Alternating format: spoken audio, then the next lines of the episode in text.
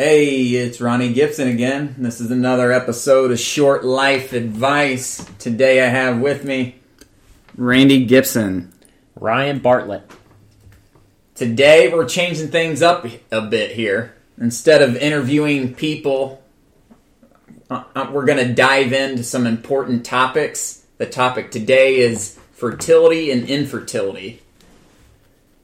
Our main goal is to save the listeners days, weeks, and more likely years of sifting through oceans of information to help you make informed decisions on these topics. Consider it a general direction towards the truth, knowing we'll make some mistakes along the way.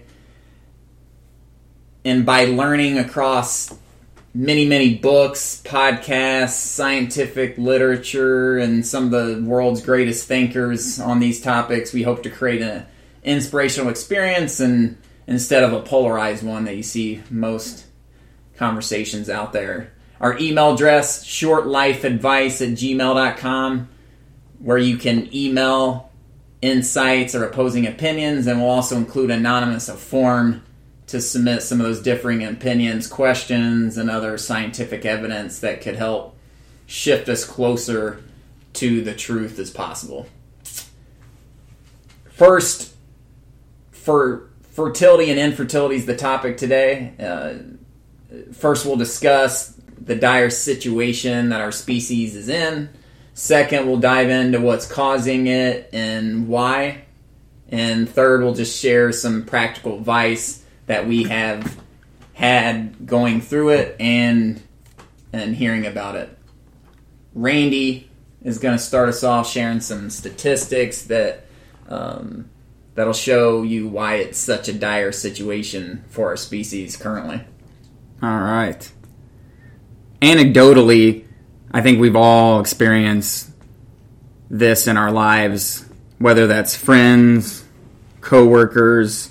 You are constantly hearing about fertility problems, infertility problems, whether that is just trying to, a couple trying to have kids for a lengthy amount of time and being unable to, resorting to in vitro fertilization, or just the general struggle to where some people are making a decision that they are don't even want to adopt. Mm-hmm. So and weren't prepared for to begin with. No one's prepared to go through infertility or any types of issues when it comes to having babies. Being a, a father of a, a six month old, the entire experience we had the expectation going in that we were having a child. So I can't imagine the toll it takes on someone's mind when you go in and expecting and now your life has been upended by this new expectation. Mm-hmm. So I mean that is a good point. Everyone goes in. Every, I mean everyone just assumes you're healthy.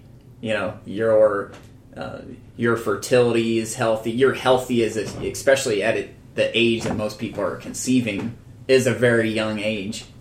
It's you know you're in your 20s or early 30s, so most often you just assume you're pretty healthy and should be able to procreate.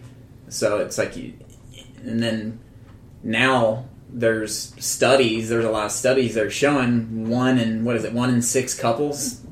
Yeah, I'm looking at a stat here. One in six couples have infertility issues and an infertility issue is measured as oh if you go if you if you go over one year of being unable to conceive then you're in that one in six that's incredible wow so eh, every six couples you run into on the street are going to have some sort of infertility issues and and their definition of infertility is not conceiving within a year so that's 12 tries. I can't imagine going an entire year and just struggling. I know you, Ronnie, went a month. I'd be freaking out at six months, let alone an entire year of infertility. I mean, I, we, the first time we tried, we didn't become pregnant. And the second time we did, there are some things that we did differently the second time as far as trying to figure, doing testing when she's ovulating on to that day and ensuring that you try that day. So I think that is what really put us over the top for us. We were using an app previously and just relying on the app to tell you when you're fertile and, or when you're ovulating or not ovulating. So I think that was the biggest kicker, and it, that is a that just changing that up. I think is a huge thing to do. We can talk further about. That. Let's jump later. into the Yeah. dire situation more. And so the fertility rate, which just means how many children a woman or couple has. So if you look at fertility rates, if that number is at 2.1 children per couple or per woman, then they say we're at a replacement rate. The population is being replaced. It, so it, it's it would be flat instead of going up or down. So the whole world right now is at 2.4. In 1960, it was at 5. The United States is at 1.7 right now. In 1958, it was at 3.5. So we are, again, the replacement rate's at 2.1. We're at 1.7 in the United States currently. And the immediate question people have usually is, well, aren't people just choosing to have fewer kids? Of course, that is definitely a a consideration and one of the many variables. I'm looking at a graph here of showing the, the fertility rates by decade, by age, and the age groups that are going up excuse me, the birth rates that are going up is from 30 to 44 years old. So that's that is definitely a consideration, but it's but there's definitely fertility rate problems, preterm birth problems, uh, miscarriage problems. All of these things are going up, and one of the one of the things that a, a scientist named Shanna Swan brings up is that it, it, it's a good example of like the choice of not having kids being a, a, the only problem is that the same problems that humans are having with fertility, wildlife species are having. And there's this interesting study out of England about canines, dogs, over the last three decades. And it showed that fertility within these dogs has just rapidly declined. And I don't think dogs are sitting around at a table talking about making this wise decision that we're going to have No. kids later on in life and we're not going to have kids. So, and, and just so they looked at some of the, there's a huge drop in sperm motility, which is a problem in humans as well, that, that I'll talk about. And they, from 1988 to 1998, so we're talking not even the last 20 years, but even during that decade, the sperm motility decreased by 2.5% per year. So that's just rapid decline within within ta- canines. And they would find this study found chemicals in the dog's sperm and testes and etc. So there's there's definitely an inter- environmental factor that is consistently causing this decline. Yeah, no question. I mean, and I was reading the same thing when it comes to cattle, p- uh, pigs, horses, same a lot of farm animals going through and having these a, a similar type of infertility issues, and a lot of them are spending a lot of extra money when it comes to artificial insemination, and so it's just a Semen's the biggest one. Uh, if you're not familiar with semen, it's what comes out of the male. White stuff. uh, the average man in, in the United States had they measure it by a millimeter, so 99 million sperm count per millimeter uh, was what the average man had in 1973. By 2011, that number had dropped to 47 million per milliliter, so over half it dropped within 30 years, 40 years that's incredible. and and so then we we still you could duck duck go google this and there's no one still knows what what the primary cause of of this decreasing in sperm and it's been happening for decades the when it when it comes to when it comes to infertility and fertility rates and, and issues age is really the number one predictor of fertility status. Mm-hmm. So I mentioned before, m- more people are having children later, and so then the later you have it, the more likelihood your fertility issues are going to happen. Uh, and so you look at like I'm looking at a graph here, and we can share these later, but it has age groups, and then it has chances of getting pregnant within one year, and then likelihood to be infertile. And just I'll go with like age groups 20 to 24, your chance of getting pregnant within one year are 86 percent. Likelihood to be infertile is three percent. You go, let's go to the age group of 30 to 34 now, your chance of getting pregnant within one year is down to 63%, and your infertility is 8, 8%. And it just, that constantly keeps going up and up and up. Some, some of that is just uh, a woman is born with all the eggs she'll have. So at birth, she'll have around 1 million eggs. I didn't know any of this until I started doing this research. By puberty, she'll have half of that. So just mm drops in half. is just the natural state of things. And then each month after puberty, each month she'll lose up to a thousand eggs. And of those, only one egg is matured and, and ovulated each month. Wow. So I'm looking at a, another graph, and it's just like this slope all the way down by age to where, like, by age 50, all of those eggs are essentially gone. Mm. So that's that's one thing causing it, but also the longer we live, the more time we have to be exposed to the inevitable forces of life illness, toxins, the environment, fevers, damage of DNA, mm-hmm. and it just m- increases our likelihood of infertility. And it's clearly a male and female issue here with, with, the egg, the amount of eggs, and with the sperm motility and, and the amount of sperm in the male. Both are decreasing not only not only do they decrease probably with age as you're seeing here, but they're decreasing at an exponential rate because some of these external factors within the environment. So it's just this perfect storm of things that are happening. And then also from 19 back in 1946 to now, the amount of toxins that we put in our environment uh, because of our human species have put in our environment has increased just at a crazy high rate, and that's probably assisting in a lot of this or exacerbating the problem. Definitely, hundred percent. We, I, I definitely have some stats we can talk about a little bit later. To your point, there was a there was some research that says like fifty percent of the fertility problem it, involves the woman's reproductive system, thirty five percent the men's, and then ten percent no cause can be found, five percent there's a uncommon or rare problems. That's what they what they say.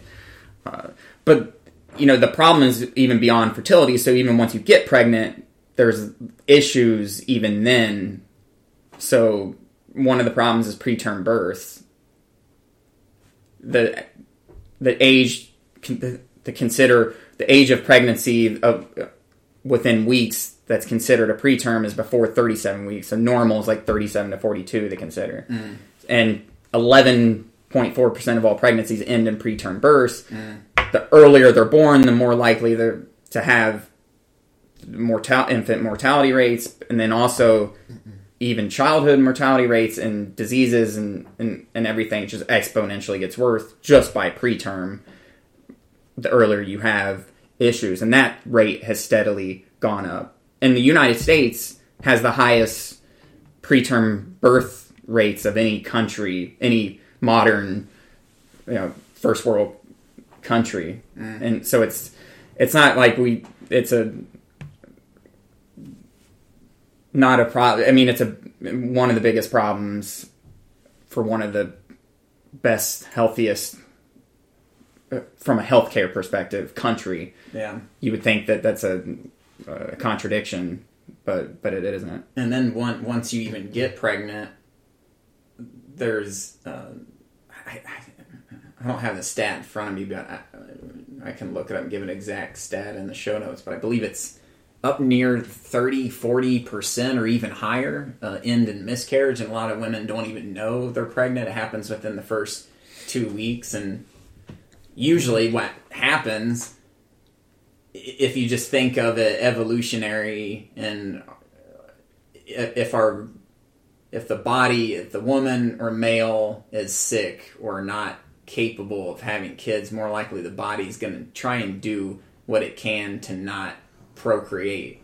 Uh, so I, I think that's what happens a lot of miscarriages. It doesn't happen that's not probably the case in all of them. There's maybe some genetic things or whatever it is but a lot of times I think it's our, our body saying, hey, this isn't the greatest situation to have a child.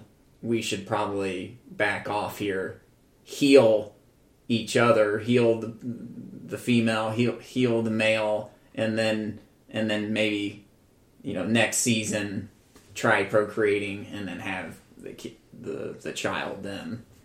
Let's jump in and some of the, the dive into what's causing it, why, and then we can jump into some advice. Yeah. We got over there, Ryan.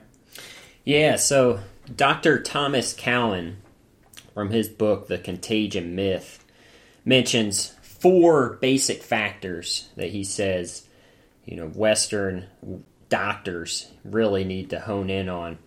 And it's the quality of water that the patients drink, the quality of food that they eat, the level and type of toxins mental and emotional toxins like stress, which they're exposed to, and the level and type of electromagnetic fields in which they are subjected. These are the four core issues that doctors look at when you're looking at a holistic doctor. And uh, we talked about Shanna Swan earlier, and she she wrote a book all about this. And you can jump on YouTube After Skool did a great illustration. It's called the Global Fertility Crisis and jumps through a lot of the environmental factors, the different types of pesticides and phthalates and all these different toxins that are in our plastics and our food and these endocrine disrupting chemicals that are just hacking our hormones. And she also talks about lifestyle factors, so obesity, smoking, cigarettes, stress, binge drinking. All these things can have a major impact on the fertility health of the person. And uh, they did some studies on the anogenital distance that is your your taint or your gooch and it's getting smaller and smaller over the years in humans and they also did mouse studies.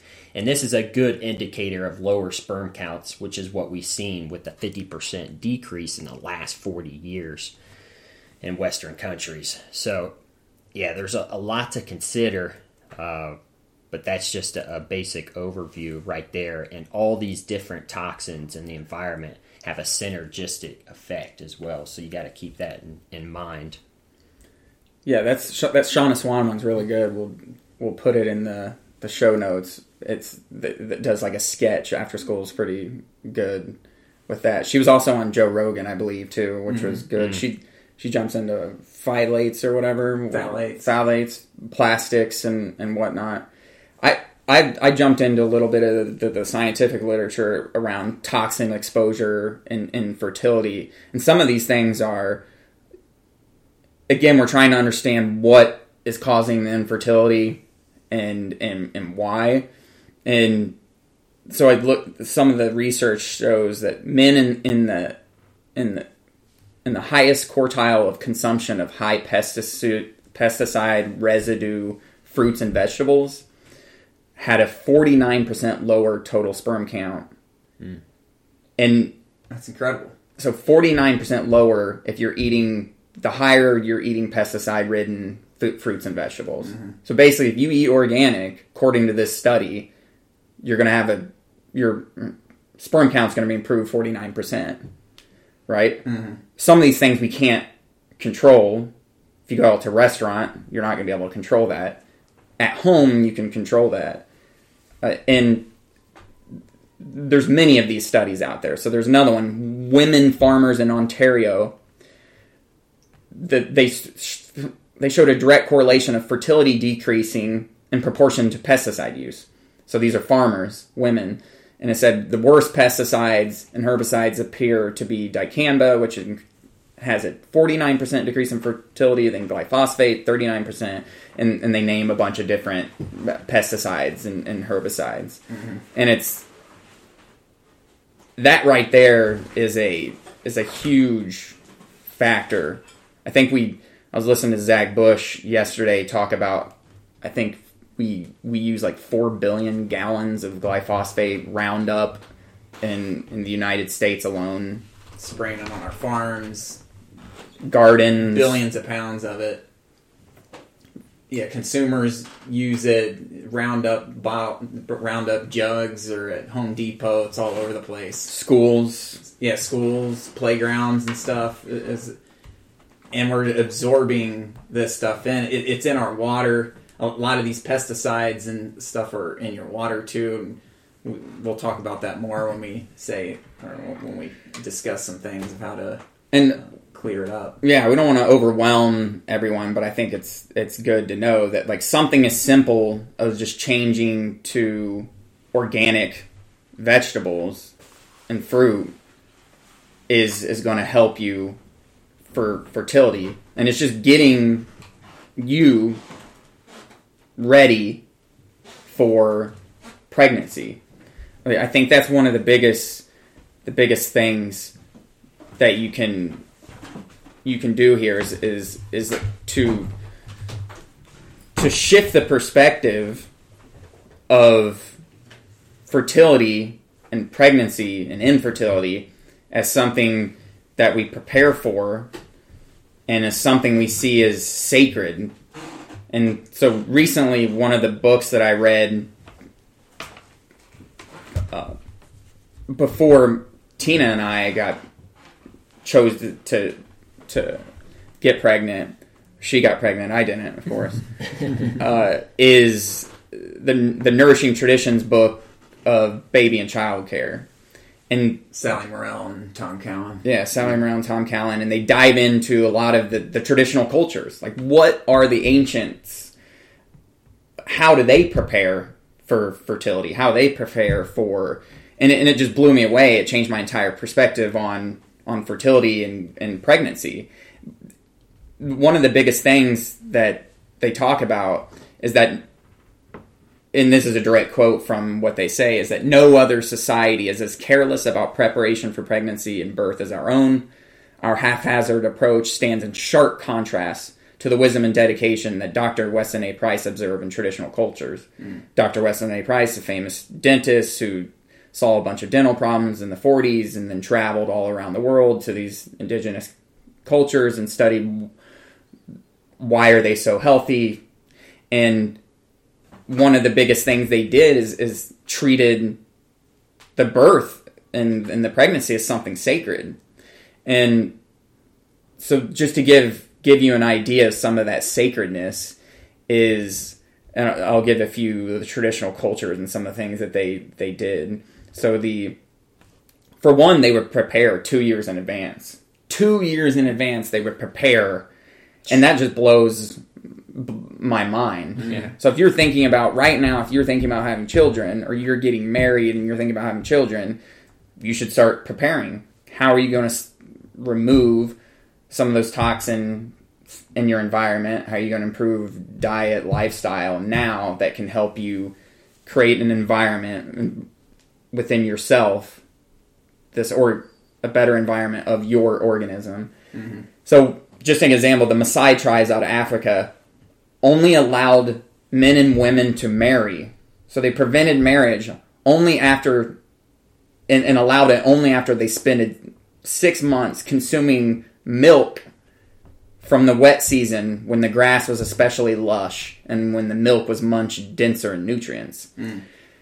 Yeah, and raw milk too, that has those beneficial enzymes and bacteria that will allow you to digest the lactose. And that's one of the things you guys had an issue with. You became lactose intolerant as you became older, but now you guys can have raw milk because it mm-hmm. has those beneficial bacteria and enzymes. Mm-hmm. And it has all kinds of what, vitamin A and vitamin D and yeah, vitamin vitamin D, vitamin K two, and vitamin A are the fat soluble vitamins that Weston A. Price found. He essentially said there was one commonality among all of these these cultures, these traditional cultures.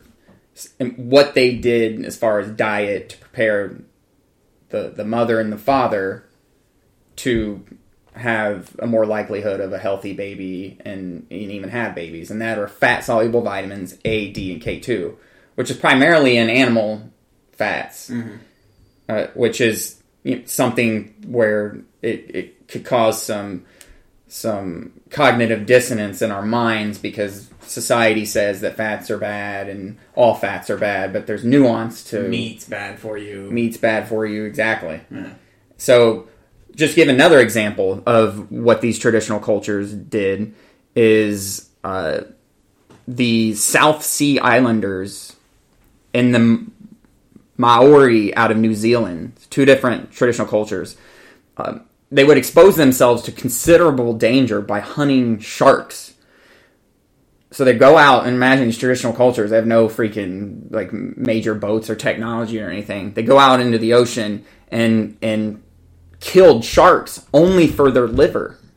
So sh- the shark's liver was a sacred food necessary for healthy babies. And you would hear stories in this book constantly like that. There would be cultures that are up in into in the hills and the mountains, and they would literally travel down the mountain all the way to the sea, collect caviar, travel all the way back, eh, just for the mother before, during, and after pregnancy, and it's because that they have those rich fats, those fat soluble vitamins that are more conducive to a healthy uh, baby. And I think the, the the principle here is just treating pregnancy as a sacred event. After I don't know about you, Ronnie, but after I experienced this entire process, it, it, it truly is sacred and humbling because all we did is put it in motion mm-hmm. and mother nature took care of the rest. Mm-hmm. Literally. Yeah. the entire rest. Like tina didn't choose to, to have the pregnancy at 41 and a half weeks she didn't choose to have a labor for over 20 hours or when it happened or how the, the child grew in, in her and and so it's What sex it was. Right. You, you don't. You have no control. It's, it's this is another. You all you're doing is put it in, in motion. But what you do have control of is trying to improve the environment, which is what traditional cultures did over and over and over again. And uh, they they said in this book that the diet of the mother and father before conception and the and during pregnancy, the mother during pregnancy will determine to a very large extent the, the appearance of the child, which is huge. You don't think about the Jaw intelligence. lines, Yeah, Weston A. Price talked a lot about jaw lines, and Mm-hmm. which is a lot, a lot of issues with kids wearing braces. A lot of it comes back to the nutrition, what the mother was eating, why the child was forming, and then when the child's born up until age six, if you're not getting those nutrients that you talked about, then the jawline's not forming, the teeth are growing in incorrectly. Braces are all time high rate. Continue. Yeah. It, so there's there's appearance, there's a intelligence, so IQ, and and there's studies. There was a study I have down here where it said that um, the IQ of a child just by eating fish during pregnancy uh, increases IQ of your, your child by a significant amount. Just just eating fish while pregnant uh, is something that tremendously helps. So you you think that intelligence isn't something. So it said that ch- children whose mothers consumed fish during pregnancy had IQs that were between 4.8 to 9.5 points higher than children whose mothers did not eat fish. That's insane. That's literally definite. That's insane. And I've seen exercise does a similar thing when it comes to cog- cognitive uh, impairment and cognitive in- improvement in the child. Uh, exercising before, like it goes back to this preparation. Uh, you know, Ryan me- mentioned obesity uh, is a big issue. Causes all kinds of issues when it comes to your hormones and making sure those are effective. That hormones are a big problem w- with the infertility issues and ensuring that you do have high fertility. uh, that your hormones are balanced in a correct way. And when you have toxins in your environment, or you're not eating the right nutrition, or have the the the, the nutrient density. uh, That's another thing I was thinking about when you're when you're talking about when you're talking about the the milk and pasteurized milk. When you pasteurize milk, it uh, it decreases the amount of these vitamins because it, it has to cook it up at a, at a high level these high temperatures. So it's bringing down the nutrients. And then that, that's just what came to my mind, even from that 1942 statistic until now, sperm production down is or, or cut in half by 50%.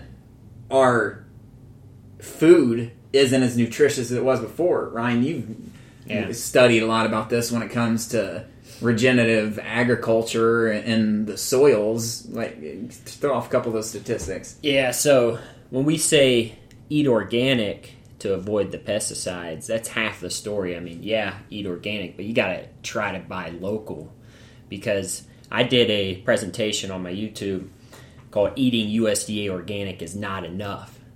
We have these huge industrial farms that do the bare minimum just to get the certification. There's 30 things not to do. Don't use this pesticide. Don't use this antibiotic.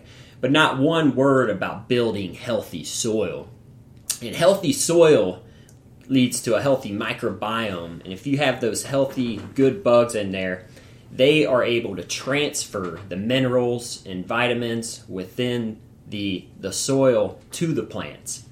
So the plant sucks in CO2, feeds that liquid carbon down to the bugs, the microbes. They make the nutrients available, which is just like it is in our gut, Yeah. which is pretty Yeah. wild. Yeah. So we've depleted the microbiome in our soil, which has led to a depleted microbiome in our gut.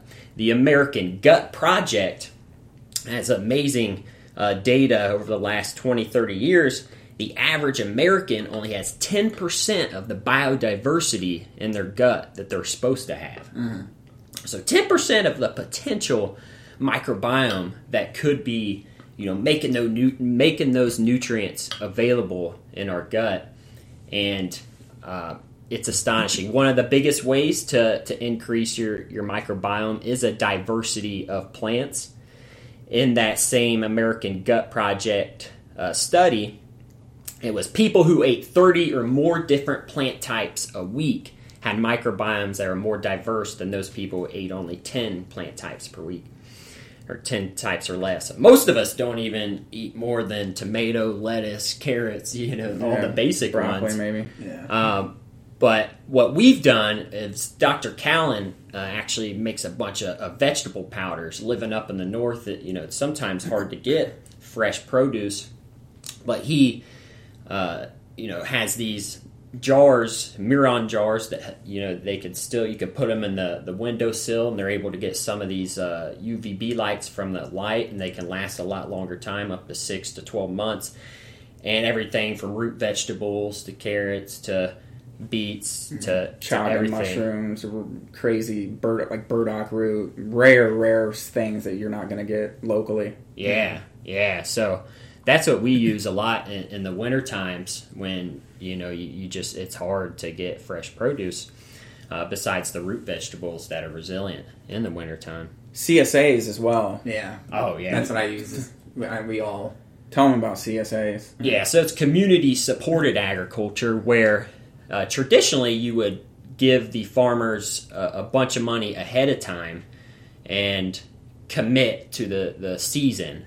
However, there's a lot these days, and, and our favorite recently is uh, Tomato Mountain. They have a great program where you can pay uh, weekly, and you know you can back out, you know, after each season. Um, you pay weekly, and it's delivered to your front door, so you don't have to go anywhere. And the Bionutrient Food Association has done a lot of research on all the different types of farms and their nutrient levels. And it's very important to find a local farm that, you know, at least has 3 to 5% minimum uh, soil organic matter, aka carbon, but you really want to shoot for 10% is the optimal amount for regenerative farm. And Tomato Mountain, I you know, asked them, and they said it was around 3.5 percent. So the minimum. Uh, but you know we're in a tough climate, so it's hard to find. You you guys, please tell me if you can find something better. We would love to to switch. Um, that's what this podcast is all about. We're hoping to open up dialogue to the community so we can all, you know, heal and, and become healthier, and our children, you know, have a future because at the rate we're going, it's it's looking dire. What, what's what the one example of a, a, a conventional carrot that you would buy at a store at your local jewel market versus a regenerative agriculture? That was uh, 200 times less polyphenols in a conventional carrot, or these huge USDA organic industrial farms, which all of us go and buy organic from Whole Foods. Uh, the majority of those are from these USDA organic industrial farms. If it says from Mexico, from Florida, from California, and you're not in those states in a, a small grocery store that's you know sourcing from a local farm, then it's going to be these industrial farms that you know are doing the bare minimum. So you got to look for biodynamic certification, regenerative, or you need to just start talking to farmers, shaking their hands, and become friends with farmers. That's Organic's still better than the conventional. Yes, You're you're still reducing the Pesticides. pesticides. absolutely. I think the big, uh, to me, the biggest thing I think the listeners could focus on is pri- prioritizing nutrient density, mm-hmm. where it's like you want to get foods with more nutrients in them uh, because you don't want to eat 10 carrots to get the same amount of vitamin A that you can get, eat one carrot. And if so, then the the way to do that is to focus on organic, but more importantly, regenerative agriculture. Like Ryan said, if the soil is richer, then the plants will be richer in nutrients. Mm-hmm. The animals eat the plants; they will be rich, more richer in nutrients. Mm-hmm. We will consume a higher nutrient density. One of the things in the traditional cultures was that they talked about in this book was the diets of healthy native groups contain at least 10 times more vitamin A and vitamin D than the diet of modernized peoples. And Dr. Weston A. Price did this research in like the 40s and 50s, so imagine what it is now. And he said these vitamins that, that we're talking about are only found in animal fats, and Dr. Weston A. Price referred to these fat soluble vitamins, A, D, K2, the most important ones, as catalysts or activators, he said, because they they're relied upon and, and assimilate all of the other nutrient nutrients, protein, minerals, vitamins. Like you need these for proper proper metabolism and assimilation of all the nutrients.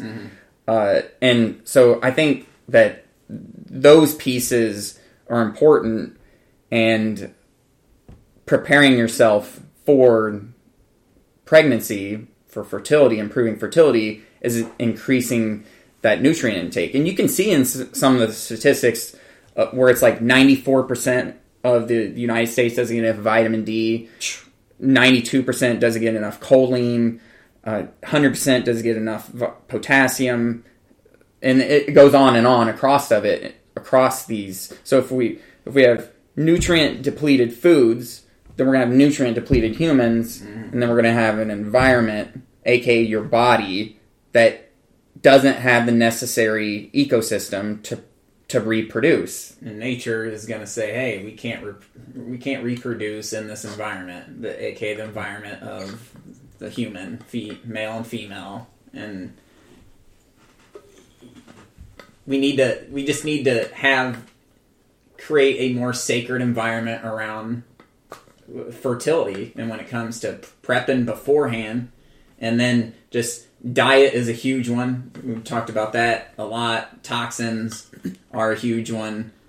You know just simple things of you know eating more fish is, is one thing that you can do. Avocados eating healthy fats uh, have a lot of these in it. Nuts seeds. Nut seeds.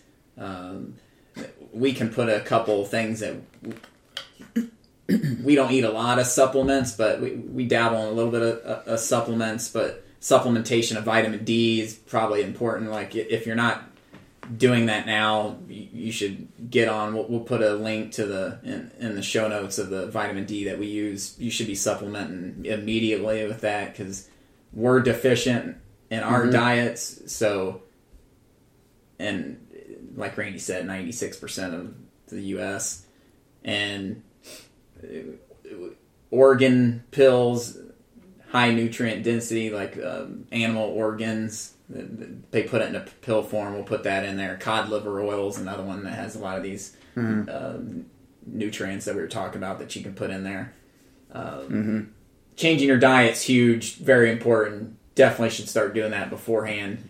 And um, Water, like help. Water is a huge Yeah. one. Ryan mentioned water is one of the things, and so we use. And I, I just want to emphasize that, like this journey, this is a where we're sitting. All three at this table has been a journey of learning and failures and trying different diets and and and following different paths that were wrong and then following the right ones and it's, a, it's been a zigzag hell of a journey and mm-hmm. trail or with a lot of bumps and i think that that's important because like ronnie mentioned at the beginning it's like we're trying to synthesize all of the information save you a lot of time from making the same mistakes that we did and, and give you our best foot forward of what, towards the truth and uh, and and so that's this is where we're at now. So I think that um, I think that's that's important to where you know we're we're all going to continue to learn through this. But one of the things that with water is we we purchased these Berkey water filters, and you can find these things where they it filters out all of the the toxins and unnecessary chemical chemicals and retains the good minerals that you need in your water. And uh, so there's uh, plastics, glyphosate, pesticides. They're in the air. They're in the water. Uh, fluoride gets added to your water. Chlorine gets added to your water. They find birth control in water. Yeah, all sorts of different antidepressants and different and you can pharmaceuticals. sick. you can go on Berkey and they'll tell you exactly what's in your water. Just put in your zip code Berkey.com, B E R K E Y.com, and uh, amazing product. It'll change. And, and think about that. You drink. That's one of the biggest things because you drink water every day. So now change your water to where you're you're removing a lot of those toxins. Easy, quick step uh, immediately. because th- these the toxins that we're talking about, it, they are causing chronic inflammation in our bodies. And if, chronic inflammation is essentially daily inflammation that you have, water is something that you drink daily. Food is something you eat daily. So if if you're if you don't have health, clean water, clean food, then you're going to be chronically inflamed at all time. And the, more chronically inflamed you are every single day then the more unhealthy you are. It's chronic inflammation leads to chronic disease. What's some of the stats for chronic disease? Um, in 1960, 4% of the entire population had a chronic disease. And in 2011, 54% of children have a chronic disease. So it's just skyrocketed. And you mentioned the, the Berkey water filter. We also got to mention find some way to structure the water. And there's a lot of different products out there. Really, that's all it's doing is trying to emulate nature, just the way we had natural springs. It would fall down the minerals and be in a, a, a vortex spiral that would help structure that water. Uh, Natural Action Technologies has the product that we've been using, and it essentially structures that water and gives it the the same sort of life force that the water has in our cells in our body. So it's energy i think of it as just a, just a, energizes your water exactly essentially. yeah, Same energizes as, it. same as a spring. It, it, it- it's really that the imitating nature is the biggest thing. And even with these traditional cultures, it's like you don't have to imitate nature. You're amongst it. You're drinking the water out of the spring, and it's been uh, energized already from the mountains. And, and it's uh, to go along with the water. I, I was looking at some of the research just to add on the scientific evidence. It's uh, it said that chlorination of drinking water was a huge public health success, but it also caused unexpected problems. So, drinking correlated, chlorinated water is associated with an increased risk of stillbirth, 2.6 times higher. Wow. So, women drinking chlorinated water were far more likely to deliver a child with smaller body length, smaller head circumference, etc. Uh, and then on top of that, there was there is uh, women drinking groundwater with with PCEs, which are like uh, the petrochemicals, which is everywhere now, and uh, with PCE contamination suffer over a doubled risk of spontaneous abortion as well as inc- increased risk of breast cancer. Uh, so doubled risk if you're drinking water with PCEs in them, which the Berkey filter removes these things mm-hmm. for you. Uh, so literally just that one practical next step, going and buying, which is it, it's it's an investment. It's expensive. It's two hundred fifty dollars, but it's but you got to weigh the risk benefits. Like, uh, the, approaching the sacredness of your child being being born, I think, is huge. Air pollution is another one we don't mm-hmm. talk about a lot, especially yeah. being in Chicago. We're in Chicago. If you're in a city, uh, even indoor air air pollution. So just just rattle off a few things here. House dust levels of flame retardants alter sex hormone levels and reduce male fertility. So just just having an air filter. Uh, the closer a, uh, a woman le- lives near a high, highway, the higher her rate of infertility. Mm. Closer you live to a highway, and so that's may seem uh, kind of you may get in despair if you just bought a home next to a highway, but still you could use air filters and, and whatnot and, and, and try to control what you can control, of course. Mm. Uh, but just if you're in the housing market, that could be a consideration. Uh, air pollutants from vehicular exhaust are associated with reduced fertility in males as well. Uh, men residing in industrial towns suffered, suffered a significant reduction in sperm motility. And so there's there's air pollution is another one, another one of those toxins.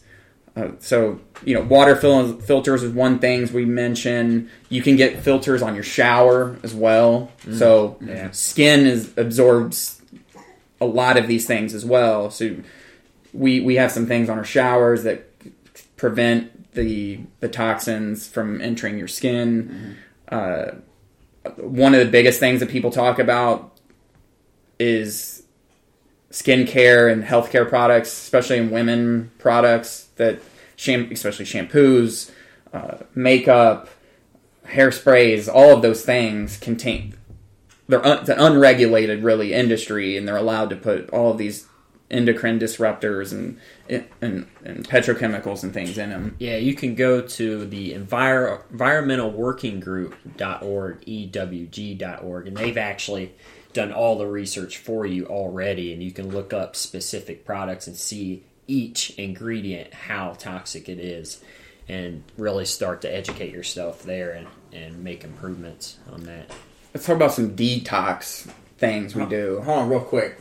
I just we're talking about a lot of the toxins, stress. Ryan mm, mentioned mm, a few different. Mm. Stress is a huge one, and yeah. uh, there's three types of stress. Joe Dispenza and you are the placebo. He he talked about stress is one of the biggest causes of epigenetic change, and epigenetic is uh, how our environment affects our genes. Uh, th- so think it that way. So because it, you know, the stress is one of the biggest cause of epigenetic change because it knocks your body out of the balance that it's in, and it comes in three forms, he says physical stress, which is trauma, chemical stress, which is toxins, some of the toxins we were talking about, and then emotional stress, fear, worry, being overwhelmed. Hmm. So each one of these can set off more than 1,400 chemical reactions in our body and produce more than 30 hormones and neurotransmitters. So think of it that way. And then when the when the female body senses there's too much stress going on, whether it's from not not getting enough calories You see that in third world countries. Not enough sleep, too much exercise, whatever it is, these toxins, chronic disease, reproduction is the first process that gets shut down. So the last thing mm. the female body wants to do when it's stressed out is give all the precious energy to a growing baby. It's trying to say, hey, we need to fix this organism first. Let's clean this up and then have the baby. And another thing that was pretty crazy, a stat in here I jotted down, and it said researchers at The Ohio State University Medical Center found that more than 170 genes were affected by stress, with 100 of those shutting off completely including many of those that directly make proteins that facilitate the proper type of wound healing that needs to happen to to be able to uh, reproduce. Mm-hmm. And the wow. researchers reported that the wounds of stress patients took 40% longer to heal. And that stress tilted the genomic balance towards genes encoding proteins responsible for cell death and inflammation. So it's just mm. stress is a huge part of it. A lot of it's toxins. A lot of it's emotional stress. Um, That's a good point. So definitely something to think about. Yeah, that's a great point. Yeah, and there's a bunch of different ways to relieve the stress as well. You don't want to be chugging, you know, vodka every night. Um, with us, I think that one of the biggest things was exercise. We all started running a lot. Mm-hmm. You know, getting that cardiovascular uh, exercise helps bring down the stress. Cleans and toxins too. Mm-hmm. Cleans toxins. And then we all started a meditation practice, but we started really slow. It was one, you know, visit a week down at the uh, Japanese Cultural Center on Belmont, and that was huge and just having the camaraderie, all of us come together, do it one a week. I think it was for about a year until we started building up a, a daily practice. Mm-hmm. So take it slow. You know, my my wife started at five minutes per day, and then after a month, cranked up to six minutes per day. I know our director of sales, you know, did three minutes per day. Um, you know, just a little bit of silence and stillness of some sort can really help. And there's hundreds of different meditation practices out there. Find what works for you. It can be breathing exercises, or um, it can be affirmations, or Joe Dispenza's, you know, one of our favorites. He's got a book, Becoming Supernatural, and you can find his audiobook for free on YouTube.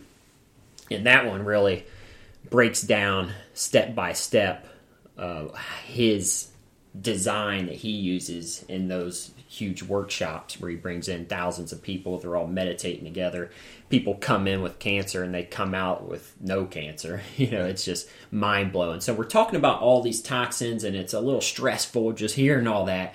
But ultimately our energy and you know we can measure energy with a bunch of different scientific instruments now. Our, our biofield is really going to be the most important thing and having love and community and connection and finding some time for yourself. Especially between the two people that are trying to procreate, you need yeah. to be working with each other. You need there needs to be love there. There need mm. and it, it, this is a, a big strain emotionally, and and it gets into your head. Like I, I talked about at the beginning of this when uh, we went one month of uh, not procreating. The second month we did, but even just that first month. So I, I can't imagine going 12 months of not working and it gets in your head. It starts to stress out. There's a lot of relationship stress, sexual stress, a lot of pressure to the to yeah. the to the male not being able to get it up. Uh, to, you know, not uh, have this forced uh, mm-hmm. sexual you know mm-hmm. relationship to try and procreate just a lot of different things. You know one partner's infertile the other's not. So then you have resentment blaming each other. Yeah. Shame or embarrassment of the person that's not not lacking that social support from the from the other person. One of them's not seeking medical help and the other one wants the other one to do it. All your friends are having success they're on social media blaring their kids around yeah. and yeah. it's that again causes stress. One of the, when you were talking about meditation, I, I kind of had this like um, kind of serendipity or whatever you want to call it, where I was thinking like we're talking about stress and the the word meditation is kind of scary and out there still for some people. But if you think about it, like if you go into silence, you're reducing all the stressors besides what's in your mind. Your mind's the only thing that can create the stress stressors at that moment. So like when you do meditation, you're essentially going into silence, reducing all your external stressors and finding like peace and harmony and balance of your energy system in this meditation. So don't even think about it as meditation. Just think about it as like you are helping yourself reduce and, and get into this calm state of tranquility so that you can approach the world from there. Uh, and then as you make it a habit, you get better at approaching the world in a less stressful state. Mm-hmm. Versus, you know, I, I don't have the research on me, but I know cortisol. When cortisol is a is a hormone that is a stress hormone, and the more cortisol is up, the less likely you are to to be fertile. Mm-hmm. So it's it's fight or flight. Yeah, it's huge. Uh, and, and, so those are some of the things and, and then like we mentioned detoxification like from sweating and working out is one of those we've all bought saunas we used to go to the sauna at the gym and covid pandemic whatever so we bought these saunas at at home where now we do three to four a week and you can look up rhonda patrick she's done a lot of research on this where now they're saying sauna if you don't want to exercise and you don't have the the willpower to do it or the time and the biggest first step you could do is do get buy a sauna, and and there's great technology now where you can just unfold it, fold it, nine hundred bucks, bam, full spectrum light plus you're sweating twenty to thirty minutes. It detoxifies a lot of toxins. Ton of research there, and uh, so it can help you detoxify and and so sauna is huge, and it's Rhonda Patrick talks about it being an exercise mimetic, which is, it essentially mimics exercise. Mm-hmm. Uh, where she thinks within ten to fifteen years they're going to be prescribing patients sauna use mm-hmm. to make them healthier. So that that's that's another big one. There's of course like think foods and stuff you could eat to help your you know liver is where the detoxification happens the most. So anything you can do to help the liver which uh, obviously alcohol is one of the biggest things that kind of disables your your liver liver function. Mm-hmm. but eating things like uh, burdock root sauerkraut dandelion greens charcoal those types of things can help improve your liver function. But removing alcohol was real quick. High alcohol intake was associated with reduced sperm volume. We're talking about mm. males mm. uh, and uh, abnormal sperm morphology. Mm. A lot of research on it. If, if, you're drinking alcohol more than one or cup, one or two drinks a week, you're probably drinking too much. You.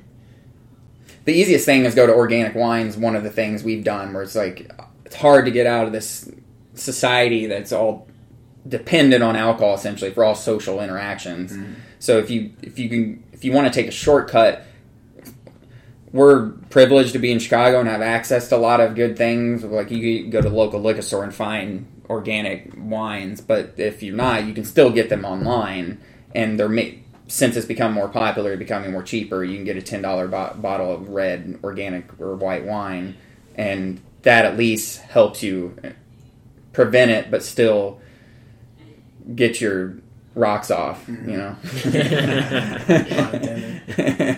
so we're coming up on an hour, so we probably start summing some things up, and then share a couple, few other things. You mentioned alcohol, and another thing that I read that affects testosterone levels and fertility is marijuana. Um, marijuana is becoming legal and, and decriminalized all across the country.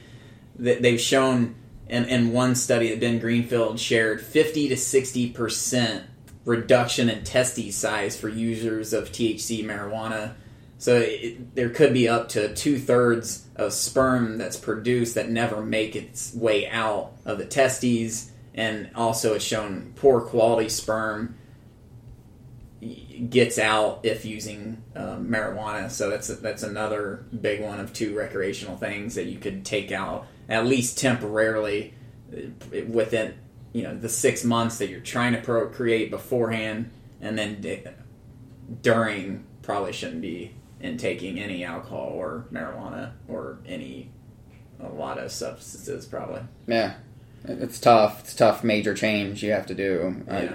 I, I, I had challenge with it, Yeah.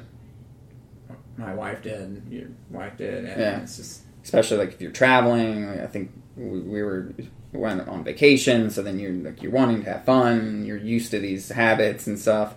But you know, do the best you can do. Fasting's another one we haven't mentioned. Mm. It's a big detoxifier. We you could do the famous ones is intermittent fasting, which starts enables an, an autophagy process, which your cells will essentially regenerate and produce stem cells, and, and so it detoxifies and repairs a lot of that damage, the DNA damage. So then it can help you prepare. My wife and I did uh, a fast. She did a 48 hour fast prior to uh, conceiving.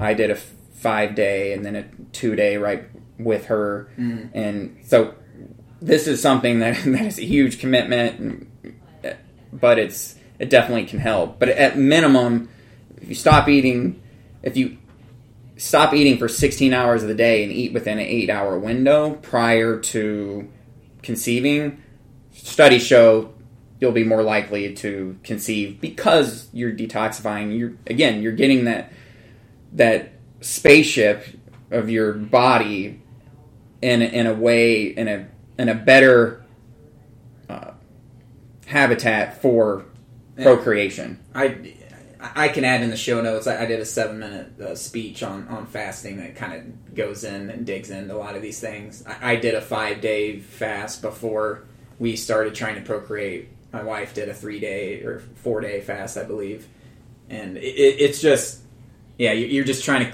clean up a lot of damage that you did beforehand up until let's say some of it's just natural decline and damage and your body just helps heals itself through this fasting right beforehand through a lot of these uh, internal systems that we've evolved to uh, de- that we've developed through evolutionary times of going without food and um, and it just repairs our body right beforehand. So it's definitely a good one. That one it's a tough one to pick up. A lot of these things like we talked about took years to implement and start to so you know start slow start with some of the easy things to to pull out some of these toxins and clean up Let's go make the audience uncomfortable for just one second and and, and talk about coffee enemas as another way to, to detoxify. yeah Yeah, I love them. So en- the, enemas have been studied for a long time, and they've been they've used them in hospitals uh, for for as long as we can remember. Gerson therapy. Gerson therapy. Yeah, that's the doctor that uses them for cancer. And there was an extensive article in 1941 that that Dr. Carl Stagnano um, helped like near terminal patients. Um, a lot of in, in, intoxication with like cocaine and, and like it, it, a lot of things. It helps you detoxify. And essentially, what a coffee enema is is you the, the caffeine and, and then the, the phytonutrients within the coffee beans. You roast it in the water a little bit, and then you literally s- stick a hose up your ass, and the water goes in your ass and your colon, and it and it cleans out the gook and the toxins, and you let it sit in there for a little bit, and then you About 15 minutes. We can it out. put Ben Greenfield's link in the show Yeah. notes because he breaks it all down and gives you some good sources to, to purchase it from.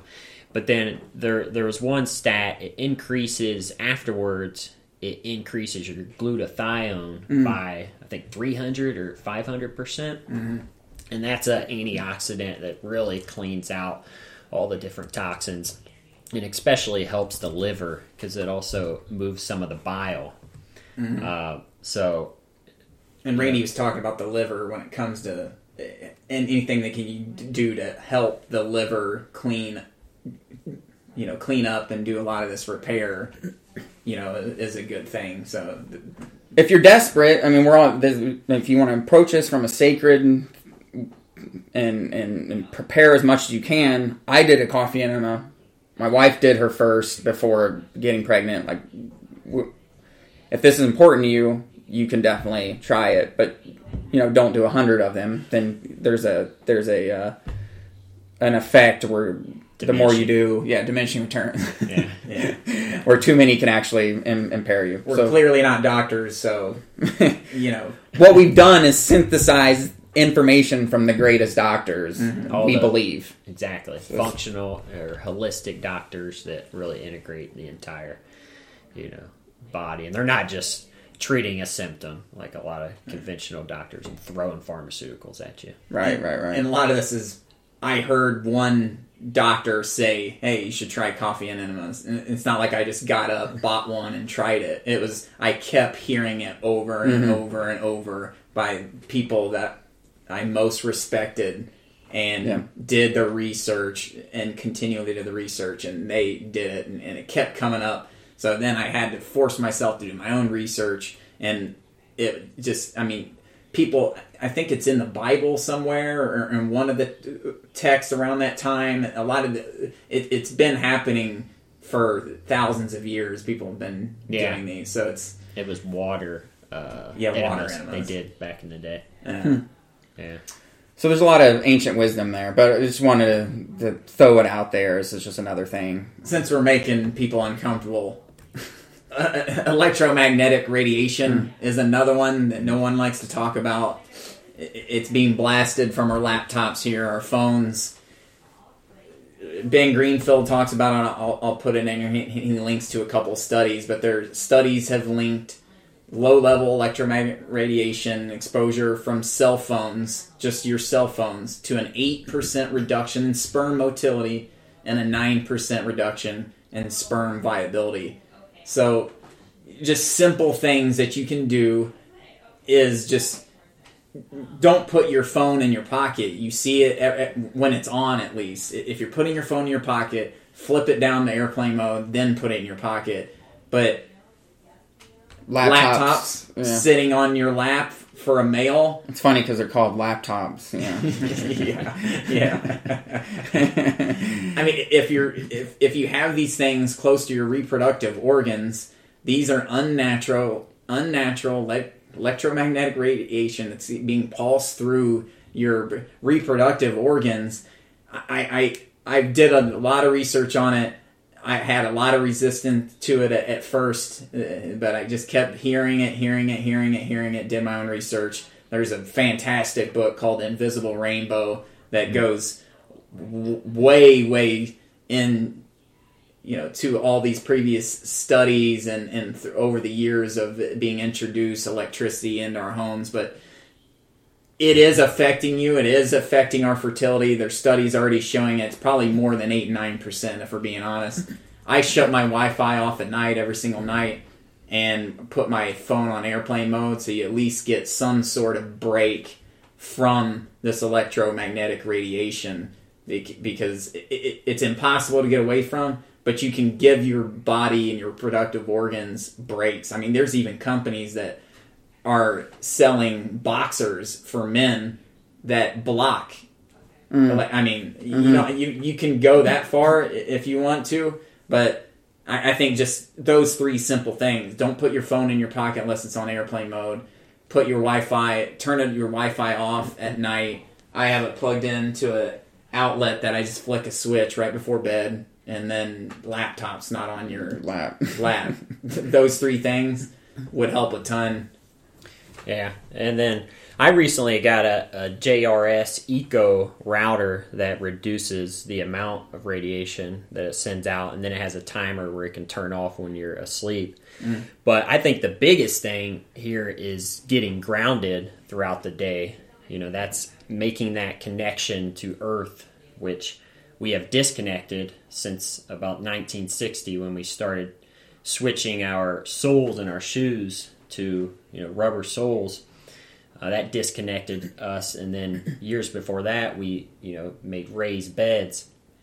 But we can get out barefoot, and you can feel you know a, a difference right away if you get 20 minutes a day of grounding, and something that's transformed my sleep and our entire family sleep is a, a, grounding sleeping mat that you can put over your bed. And you got to buy 100% cotton sheets to make sure it's conductive.